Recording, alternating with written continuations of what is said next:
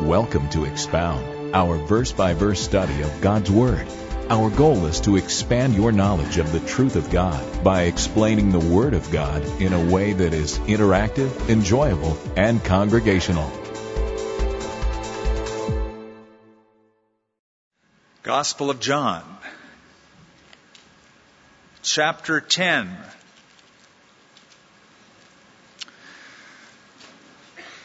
One of the most famous plays by William Shakespeare is his play Hamlet. And there's a famous line in the third act in the first scene, some of which you know. When I say it, you're, you're going to know it. You're going to recognize it. Where he says, to be or not to be, that is the question whether 'tis nobler in the mind to suffer the slings and arrows of an outrageous fortune, etc., etc. To be or not to be, that is the question. That's a famous saying, but it's not true. In that little pericope, that little verbal statement, that quote from that line, what he's actually debating is should he kill himself or not? Should I be or not be? Should I just end the sorrows that I'm experiencing or should I continue suffering through them? To be or not to be, that is the question. Now certainly that's an important question. But that's not the question. The question is not to be or not to be. The question is to believe or not to believe.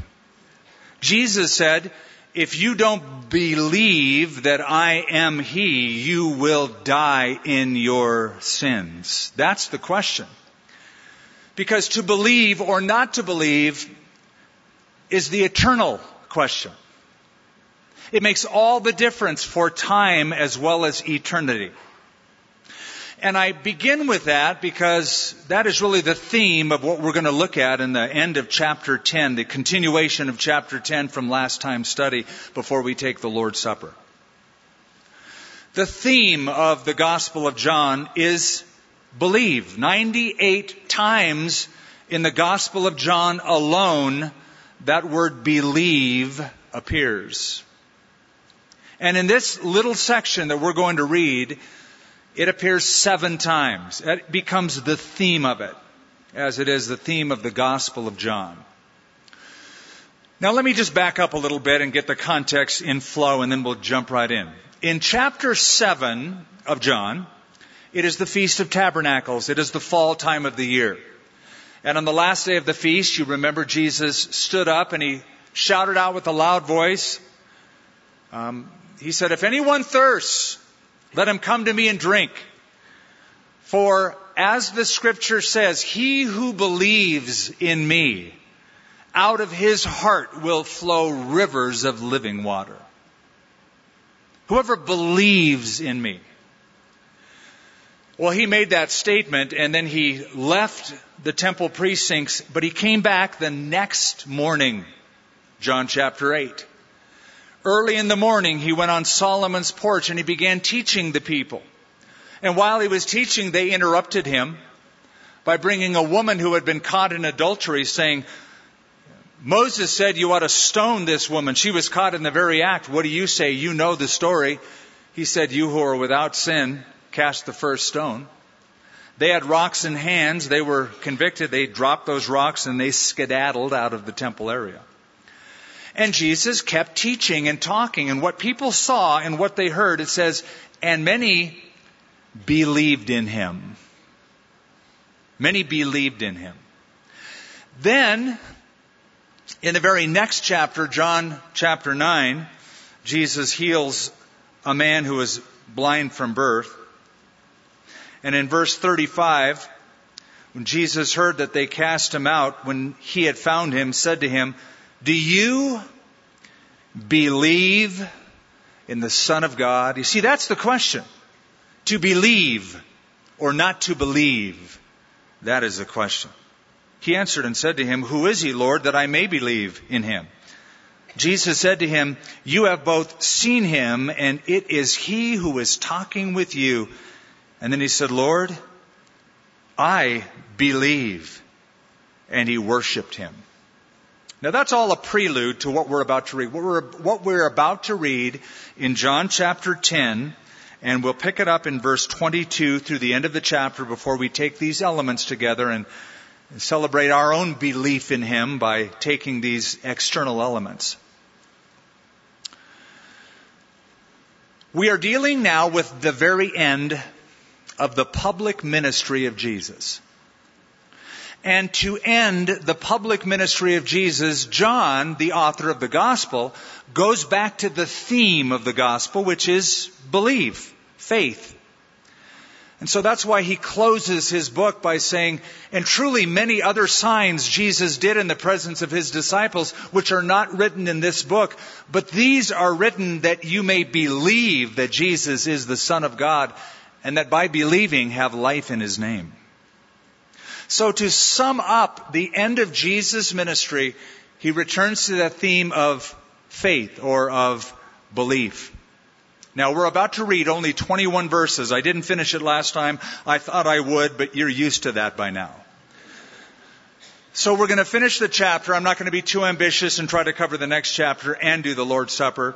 So we're going to finish these 21 verses, but here's what I want you to realize. Of the 21 verses, that we will look at. And though the theme is belief, it's really belief as opposed to unbelief. And what's fascinating is 18 of these 21 verses deal with unbelief. Three, only three deal with belief. There is more unbelief recorded in the written or verbal scripture real estate, which we are about to read. There's more written about unbelief than belief. I bring that up because I'm calling this the ratio of reality. That's reality. Most people in the world do not believe in Jesus. But whoever does believe in him will have eternal life. For God so loved the world that he gave his only begotten Son, that whoever believes in him will not perish, but have everlasting life. The sad truth is most people will perish. Jesus said again, if you do not believe that I am or that I am He, you will die in your sins. So this is the ratio of reality. Three of the verses highlight belief, faith. 18 of the 21 verses deal with unbelief.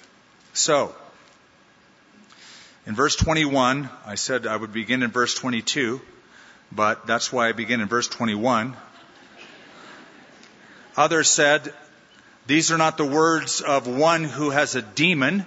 Can a demon open the eyes of the blind? And now, as I mentioned last time, just in case you may have forgotten, two to three months pass between what we just read and the very next verse. Where chapter or where verse 21 ends is the fall time of the year, the Feast of Tabernacles. That's over. By the time we get to verse 22, we're now in the winter time.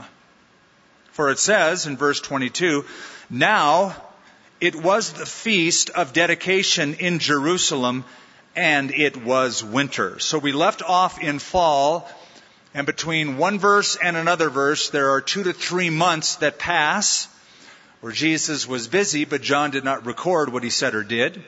And we now enter into the winter time of the year. And I find that verse to be, to me at least, telling.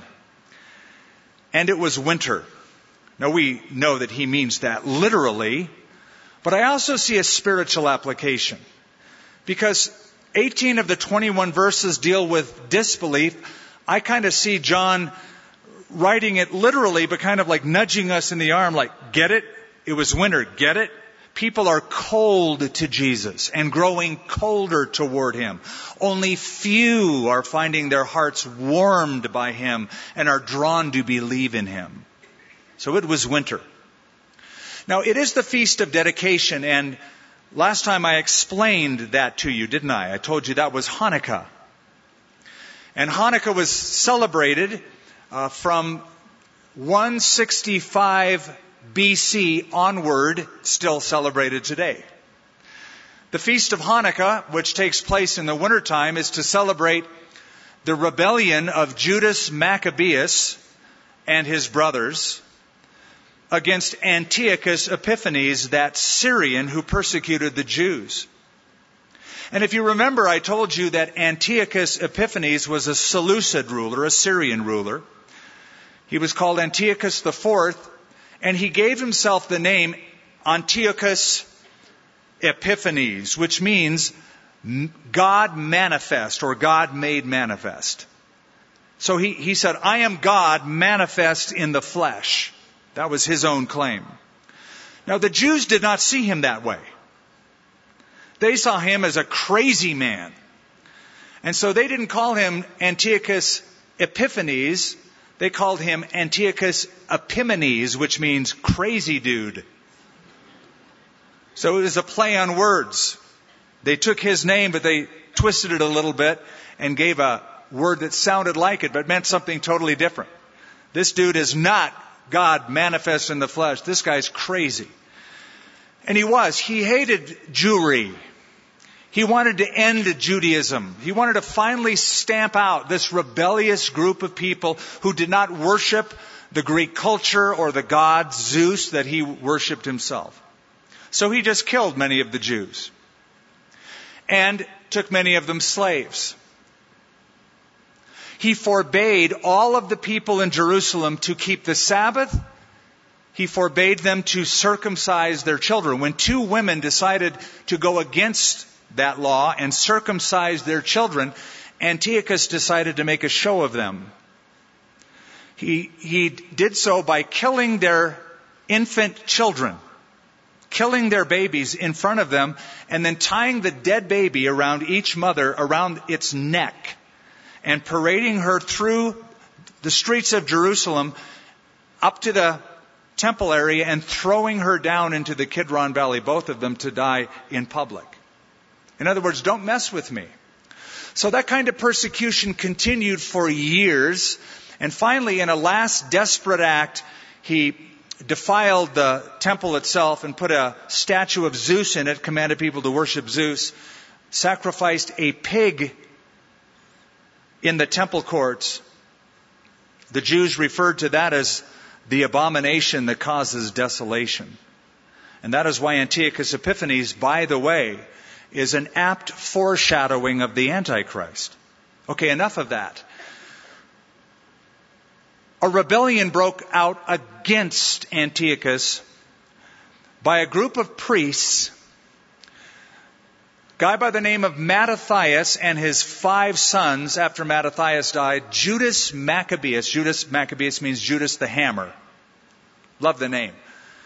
Judas the Hammer came pounding down on the nail called Antiochus Epiphanes and in 165 succeeded, 164 succeeded in overturning the temple from the worship of Zeus and Antiochus Epiphanes and restored the correct worship back to God and drove the Syrians out.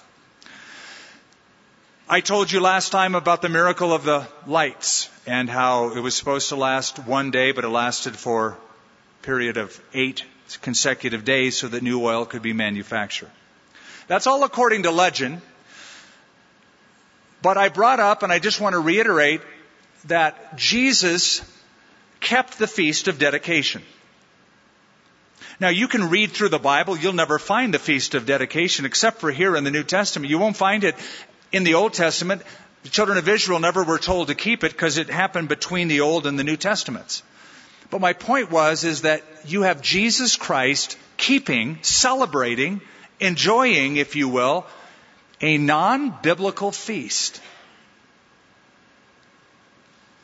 And I, I, I bring that up again to refresh your memory with an application. Because every year in the winter, I'm asked this question. Why do you celebrate Christmas? Would Jesus celebrate Christmas? Maybe he would. He celebrated Hanukkah, not a biblical feast, not mandated anywhere in the scripture to keep, but he kept it. And I say, why not use every opportunity to glorify the Lord? And as people's attention is even, are even thinking about perhaps the Lord Jesus Christ in some of the songs they sing at Christmas, why not use that as an opportunity, as a hook? So here's Jesus. It is winter. It is the feast of dedication. And it says Jesus walked in the temple. Of course, Jesus walked everywhere. In Solomon's porch. And the Jews surrounded him and said to him, How long do you keep us in doubt? If you are the Christ, Greek word for Christos, Greek word for Messiah, Mashiach, the promised one, the deliverer, if you are the Christ, tell us plainly. One of the things that happened at Hanukkah, because they were celebrating one of their own rebelling against a foreign power and knocking out the dominating force, right? Beating, winning over Antiochus Epiphanes and his Seleucid dynasty and Greek rule, because one of their own succeeded in rebelling against a foreign power, and because Rome was the current foreign power bearing rule over them, they became very patriotic around this time. And so their view of the Messiah was always, as you know, the view of the Messiah, the old view of the Messiah was that there's going to come a deliverer, a military ruler, a general much like Mattathias or Judas Maccabeus. That's going to be the kind of Messiah we want. A political warrior deliverer. And so this brought up to them the desire to have that kind of deliverance again. So they've heard of Jesus and these claims about messiahship and things that he has done. So now they, they say to him, How long do you keep us in doubt if you are the Christ Tell us plainly. Notice what Jesus said. He answered them, I told you, and you do not believe. What they call doubt is actually unbelief. How long will you keep us in suspense or in doubt? Jesus said, I already told you, you don't believe. There's a difference between doubt and disbelief. Huge difference. But tell us plainly. Well, he already did. He said, I told you. Do you remember back in the fourth chapter when Jesus goes through Samaria and meets the Samaritan woman? And you know that the Samaritans believed in the Messiah, as did the Jews. There was a, a rift, a difference. I don't need to get into that again. But the woman at the well of Samaria said to Jesus, I know that when the Messiah comes, he's going to clear up all these things. And Jesus looked at her and said, The one who is speaking to you is he. You're talking about the Messiah? I am the Messiah. Then, in chapter 5 of John, in verse 46, let me read it to you. Jesus said, For if you believed Moses, you would believe me, for he wrote about me. But if you do not believe his writings, how will you believe my words? You see, Moses had predicted that another prophet like Moses was going to come in the future. That was always believed by the Jewish sages to mean the Messiah. So he says, if you would have believed Moses, you'd believe me because he wrote about me. I'm the one he predicted. I am the Messiah. So Jesus said, I've already told you, you don't believe. I mentioned there's a difference between belief and doubt. Everybody has doubts. Can I ask you a plain question, honest question? Who here has struggled ever with your belief in God, your belief in Jesus, your belief in the exclusivity of Christianity, etc.? Any, any honest people? I'll raise both my hands. Sure, you have. It's good for you to struggle with that. It's good for you to have doubts. Os Guinness, a brilliant writer, used to say, um, Show me somebody's um, intensity of their doubt, and I will show you that man's intensity of his faith.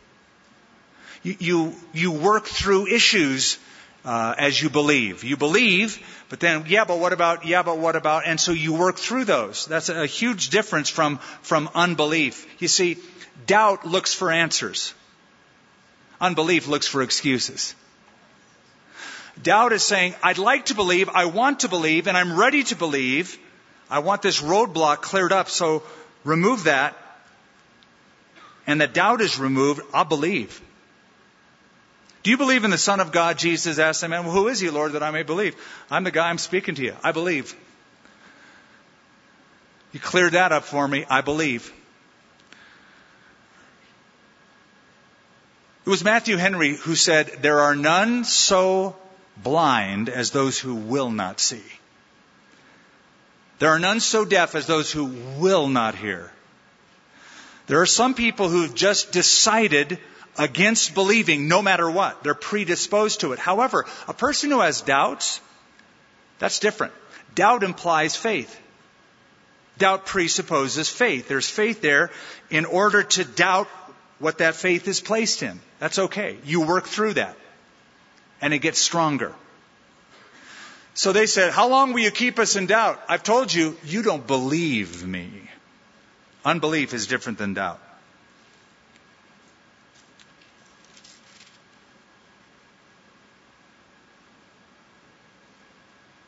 Verse 25 again. Jesus answered, I told you and you do not believe. The works that I do in my Father's name, they bear witness of me. But you do not believe because you are not of my sheep.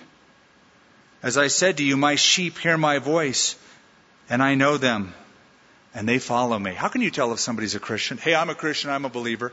Really? So you, you hear his voice and you do what he says. You are following Jesus Christ. Just ask somebody when they say, I am a Christian, are you, are you following Jesus? Oh, yeah, uh, yeah. And then say, where's he leading you? You know, just kind of work through the language with them because it's the easiest thing is an American to say, I believe in Jesus, because we were raised, many of us, in churches. But are, are you listening to his voice? Are you following him? I love what he said, though, in verse 25. The works that I do in my Father's name, they bear witness of me. You see, he's saying, you don't believe the things that I'm saying, you don't believe the claims that I'm making, but you can't deny the things that I'm doing. My works, these miraculous signs, are unmistakable of who I am. You, you, say, tell us plainly, I've told you, you don't believe. Now, but at least believe the works. Because those were predicted, those were prophesied in the Old Testament of the works of the Messiah who would come. My sheep hear my voice, I know them, and they follow me, and I give them eternal life. I love that. We don't earn eternal life. It's a gift. It's a free gift. I give them eternal life. You believe in Jesus, and when you believe in Jesus, He goes, awesome, now I'm going to give you eternal life. You don't work for it, you don't earn it, you don't have enough to pay for it. So I'm giving it to you. It's a gift, free gift. I give them eternal life, and they shall never perish, neither shall anyone snatch them out of my hand. Okay, but that's just part of it. Look at the next verse. My Father who has given them to me is greater than all, and no one is able to snatch them out of my Father's hands. Hey, you're in good hands. You've got two strong hands gripping you. Jesus is holding you and gripping you so that no one can steal you out of his hands. The Father is holding you, gripping you so that no one can take you out of his hands. You're in good hands. And by the way, Deuteronomy says underneath us are the everlasting arms. So he's gripping you and he's holding you, so you're in good shape.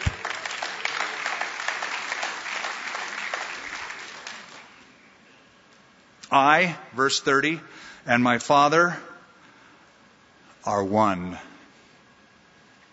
It's funny, people read that and um, they go, I and my Father are one. What could that mean? Oh, it must mean uh, all it must mean, the only thing it must mean, it merely means Jesus saying, My Father and I are on the same page.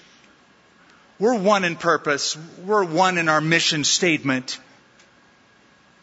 Jesus said, I and my Father are one. And the word, the language, the, the syntax of the original language connotes that Jesus is saying, I and my Father have one and the same essence, nature. I'm of the same nature and essence as the Father, which is deity. Now, somebody hearing that might say, well, that's your interpretation, right? You've heard that. That's, that's everybody's favorite line. That's your interpretation. You know, there are so many different interpretations. We don't know which to believe. Everybody has their own interpretation. Ah, thank you for bringing that up. That's where context helps. All you have to do is read the next verse. It's unmistakable what Jesus meant because they understood what he meant. It says, Then the Jews took, up stones again to stone him. They understood he was claiming to have the same nature as God the Father. And according to Leviticus chapter 24, the punishment of claiming to be God, which is blasphemy, is to be stoned to death.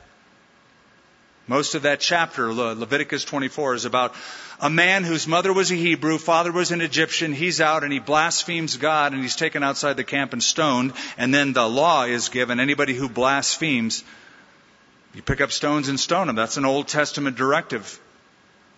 So Jesus said, I and my Father are one. They understood what he was saying. They did not understand him to say, I and my Father have the same vision statement and same purpose and same mission. I and my Father are of the same essence and same nature as being God. They took up stones to stone him.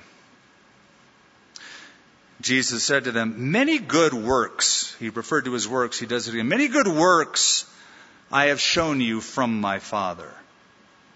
For which one of these works do you stone me? You know, Jesus had made some pretty incredible claims, right? Uh, so far. So let, let, let's just keep that in mind. When, when people want to say that the Bible never says, or Jesus never said, or the New Testament never records where Jesus said he is God, you've got some obstacles to get around when you make that statement. Just think of all the claims Jesus made so far. I am the bread of life. Whoever eats of this bread will live forever. I am the light of the world. Whoever follows me will not work, walk in darkness. Whoever believes in me, as the scripture has said, out of his innermost being will flow rivers of living water. All of the statements. And um, before Abraham was, I am. If you don't believe that I am the Old Testament construction for God, you will die in your sins. So many claims he made. So now he says, okay, you don't believe my claims. But here's my works. So I've done a lot of the, lot of good works. I've done a lot of miracles. Which one of those works are you going to kill me for? You're going to stone me for? The Jews answered him saying, For a good work we do not stone you, but for blasphemy. Now they're referring in their minds back to Leviticus 24. And because you, being a man, watch this, Make yourself whom? God. Listen, even Jesus' enemies understood what he was saying. So when somebody knocks at your door to give you an Awake magazine or bicycles up to your house with an elder pin and says Jesus never claimed to be God, understand that they might not understand what the Jesus was saying, but his enemies certainly did in the original context. Because you being a man Keep on making yourself out to be God. That's what it's saying. Now, I disagree with them in this sense.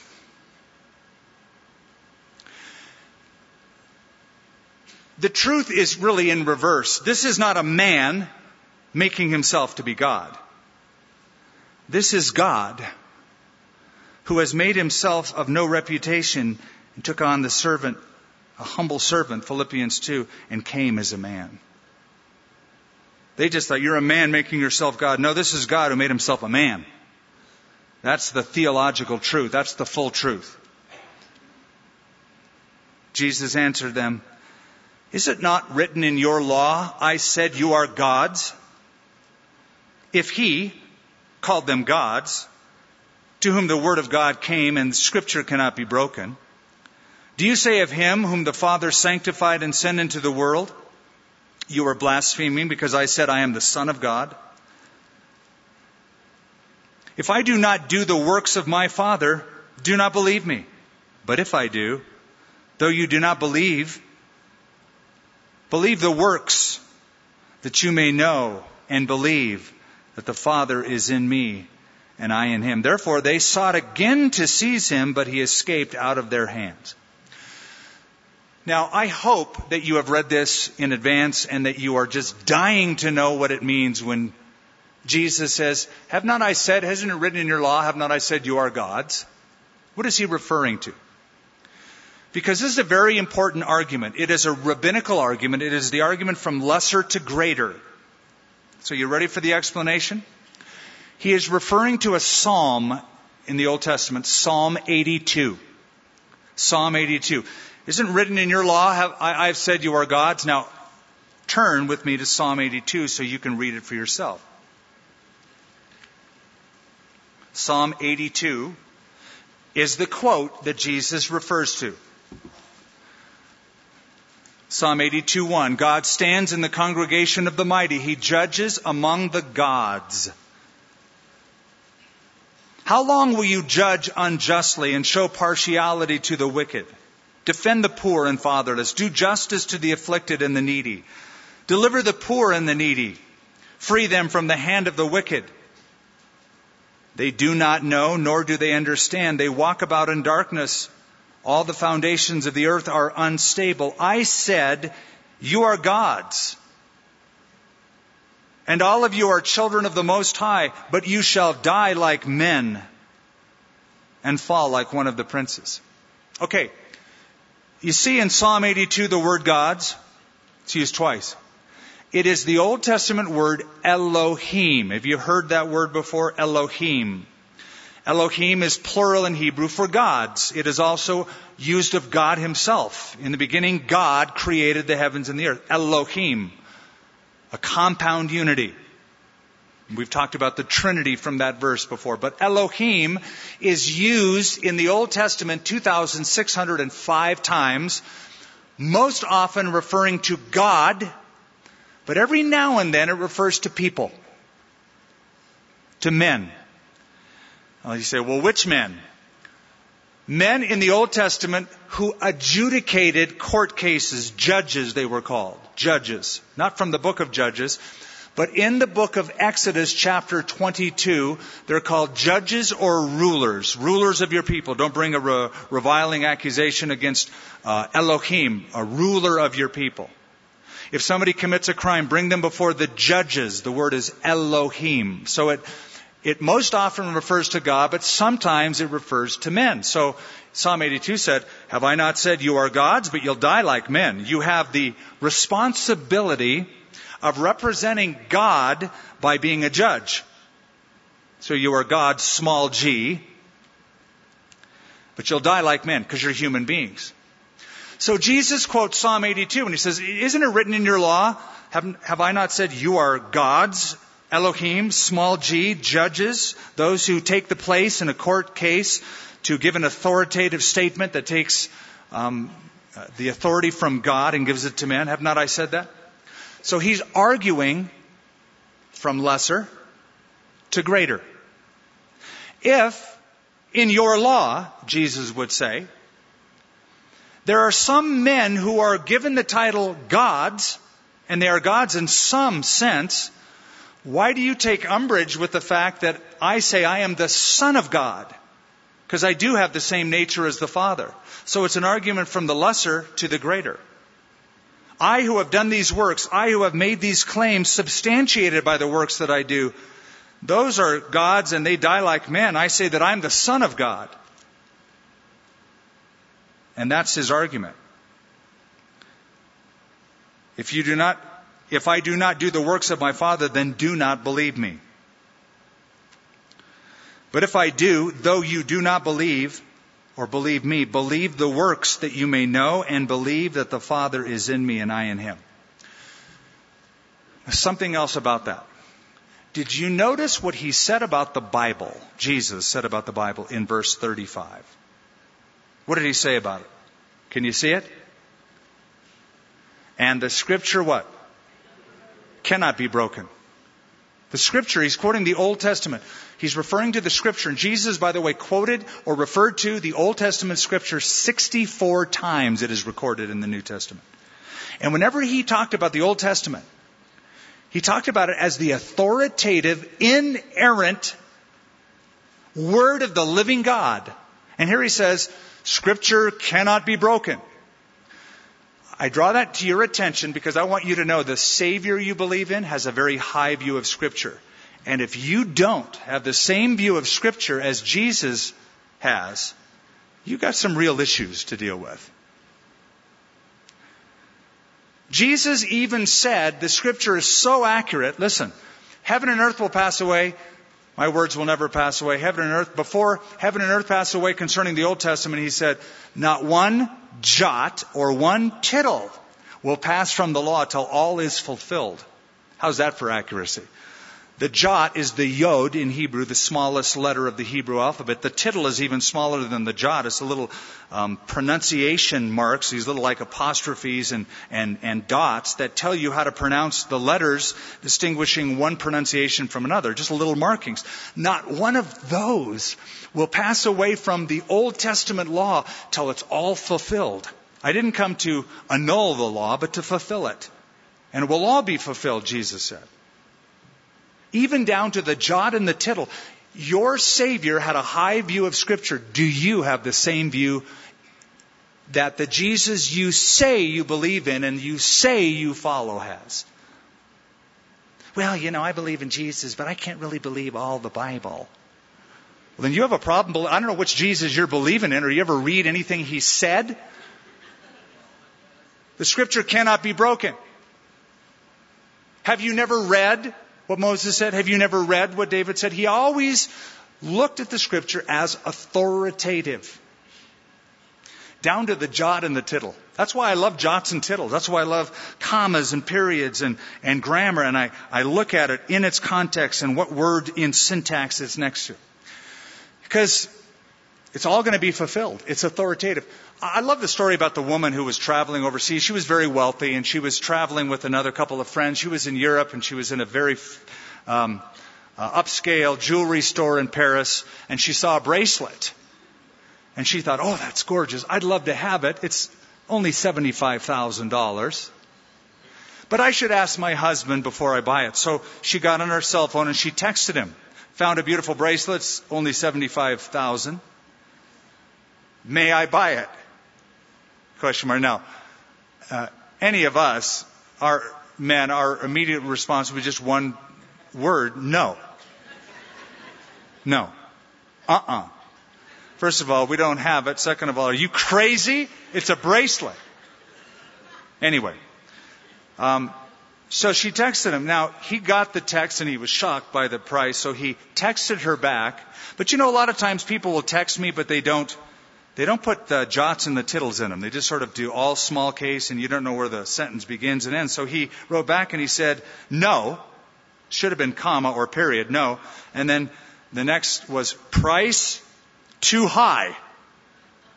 That's what he meant to say. No, comma. Price too high. But he left out the comma. The tittle. Just a tittle.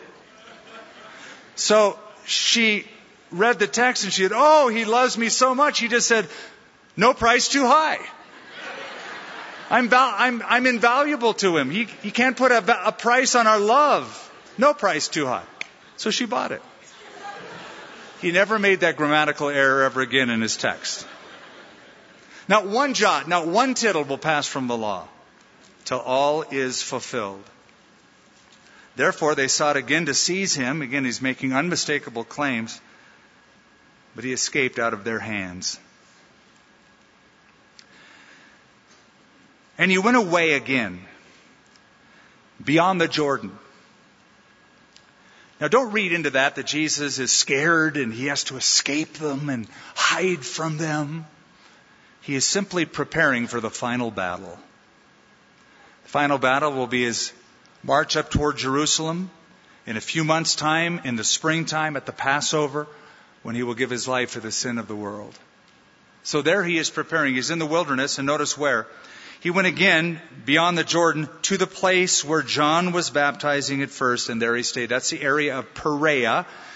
That is down at a place in ancient times called Bethabara, which was the place of crossing the Jordan River by Joshua. Bethabara was a place also where John the Baptist was baptizing. Jesus was baptized there. So Jesus goes back to where he began his ministry out there in the wilderness of Perea, where John the Baptist once baptized him, and there he stayed. And notice now the contrast.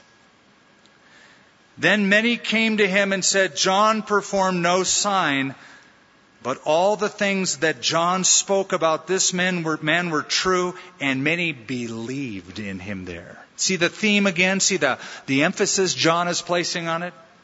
He's contrasting the unbelief in Jerusalem with the belief in the wilderness of Perea.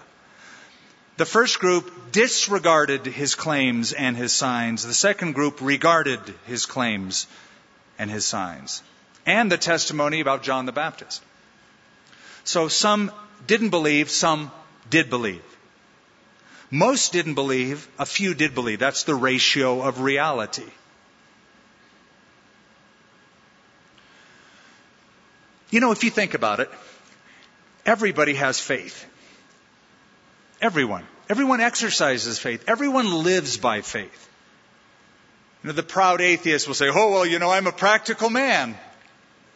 I wish I could believe like you, but, you know, I have a good education and I'm a little smarter than you are. I'm a little more learned and more practical than you are. You're into that metaphysical trip. I just can't believe, though I'd like to believe, I'm not a person of faith. I dispute that.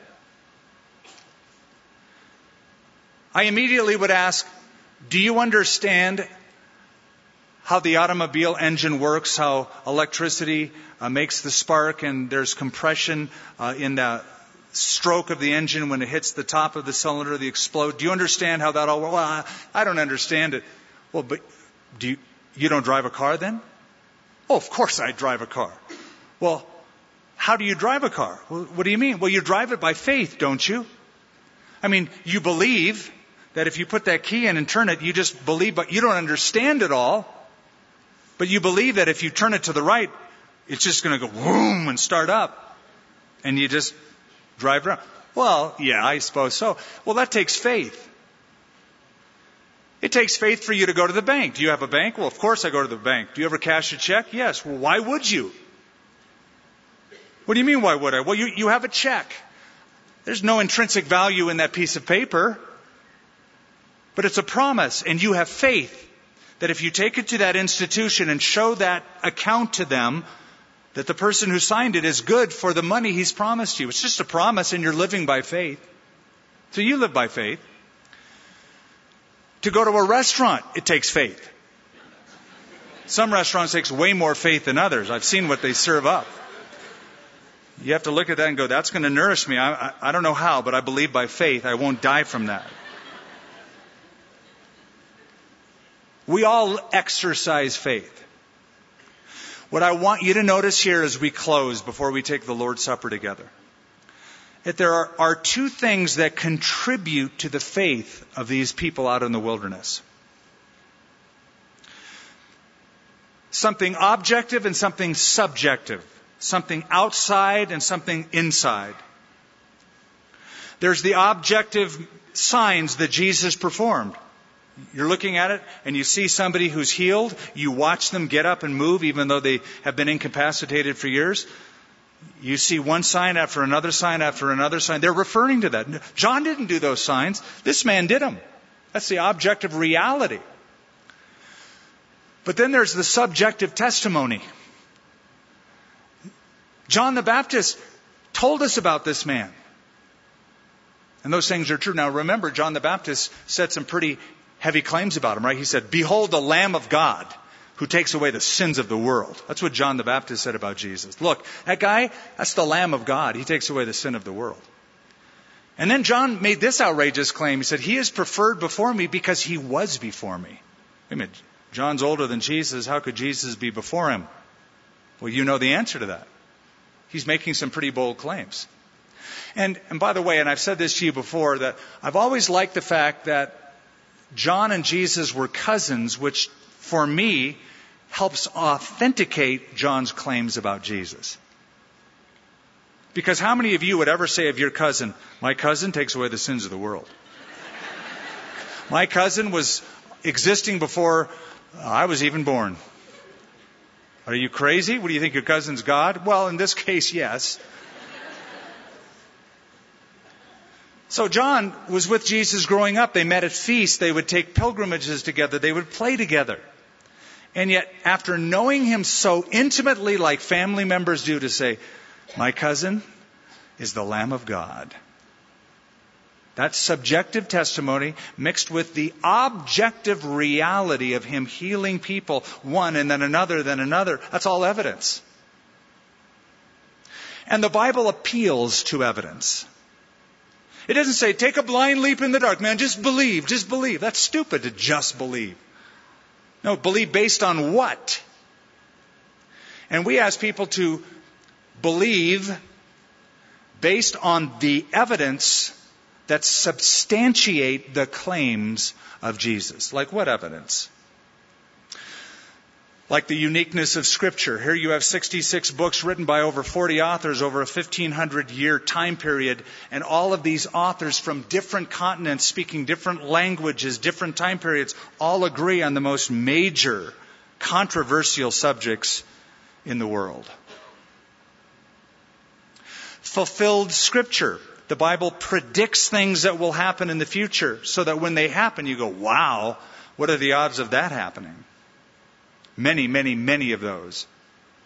The resurrection of Jesus Christ, etc. There are several objective things that point a person to faith so that you can be confident in whom you believe, in what you believe, and in whom you believe.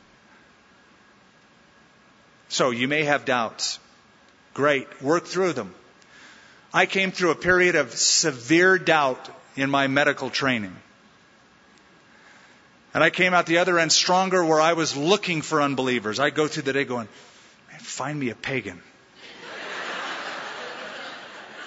Give me an atheist. I want to sit down and have a talk. And it just over days and weeks and months was able to work through and reason and see many of them come to faith vibrant faith in Christ It's beautiful. Unbelief is different. Unbelief looks for excuses, not reasons. There are plenty of reasons, and they believed in him. Many believed in him there. Well, we're about to take the Lord's Supper. We're about to make uh, an outward display of our faith Faith is internal. It is something that goes on inside of your heart, your soul. But we are demonstrating that externally. When we take these elements, we're doing a few things. We're remembering. Jesus said, do this in memory of me or in remembrance of me. We're remembering what God did in the past. That's number one. Number two, we're rejoicing in what God is doing in the present. What is he doing in the present? Well, I'll tell you one thing he's doing. He's making us into one family, one unit, one body of Christ. The bread that I eat and the juice that I drink is the same bread that you eat and the same juice from the same source, and we effectively become one with each other by doing that. So I'm remembering what God did in the past. I'm rejoicing in what God is doing in the present. Number three, I'm renewing my hope of what He's going to do in the future. You see, Paul in 1 Corinthians 11 said, as often as you eat this bread and drink this cup, you do show the Lord's death, listen, until He comes. I'm not just looking back, I'm looking ahead. Jesus came and died, but He's coming again to take over. So I'm, I, I am renewing my hope in the future. So I'm remembering the past. I'm rejoicing in the present. I'm renewing my hope for the future. And we're doing it personally. So the fourth is that we are responding. I am responding personally by saying, not only um, do I have a Bible and not only do I come to a meeting, but I personally believe that Jesus Christ died for me on a cross shed his blood for my sin, It is an outward confession of an inward reality. Now, if that is not your inward reality, you don't want to take this. That'd be the worst thing you could do is to take the cup.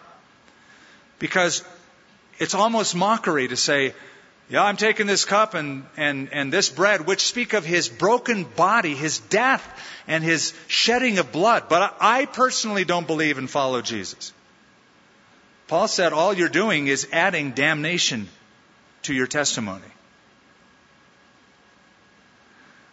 So, you don't want to take these elements if you're not a believer in Jesus Christ. Now, please hear me. I'm not saying if you're a perfect believer, if you're a believer. Nobody here is a perfect believer anyway. I couldn't get one of us to sign up for that category. None of us. So we're all failures, we're all sinners, we're all broken, we're all forgiven. And so we take these because we believe. But if you have not personally received Jesus, you don't want to take these elements. So I'm going to close in a word of prayer and give you an opportunity to change your mind. That's what repentance means, to change your mind, change your direction, think differently, go, you're going in that direction, go that direction. Do an about face. And then we're going to pray for the elements. Uh, but let's, let's bow our, our hearts, our heads. Father, we, we thank you for this moment when we can consider just 21 verses of a chapter in John and see the contrast between unbelief and belief. What they were calling doubt was really their unbelief. Doubts are okay. Anyone with true faith has had or has certain doubts about certain issues and things. Those are okay, and I pray we'd see them as okay and voice them and work through them. But Father, if, if we're in a category of unbelief, where we have heard, but we're not following Jesus, we're pushing it away. We've said no to you in the past. That we would just stop and say yes to you. Based upon the objective external evidences that point to faith in Jesus as being different than faith in any religion or religious leader ever in history. And the testimony of those who have come to know Jesus which is so powerful. If you're here tonight and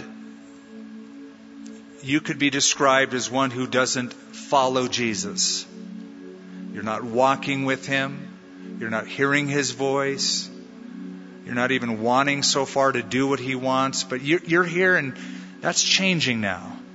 And in your heart, you're deciding, I don't want to go that way anymore. I, I want to find a, a peace and a satisfaction and a reality of forgiveness and a joy. And maybe you are becoming convinced that Jesus is the Messiah, the Christ, the Son of the living God.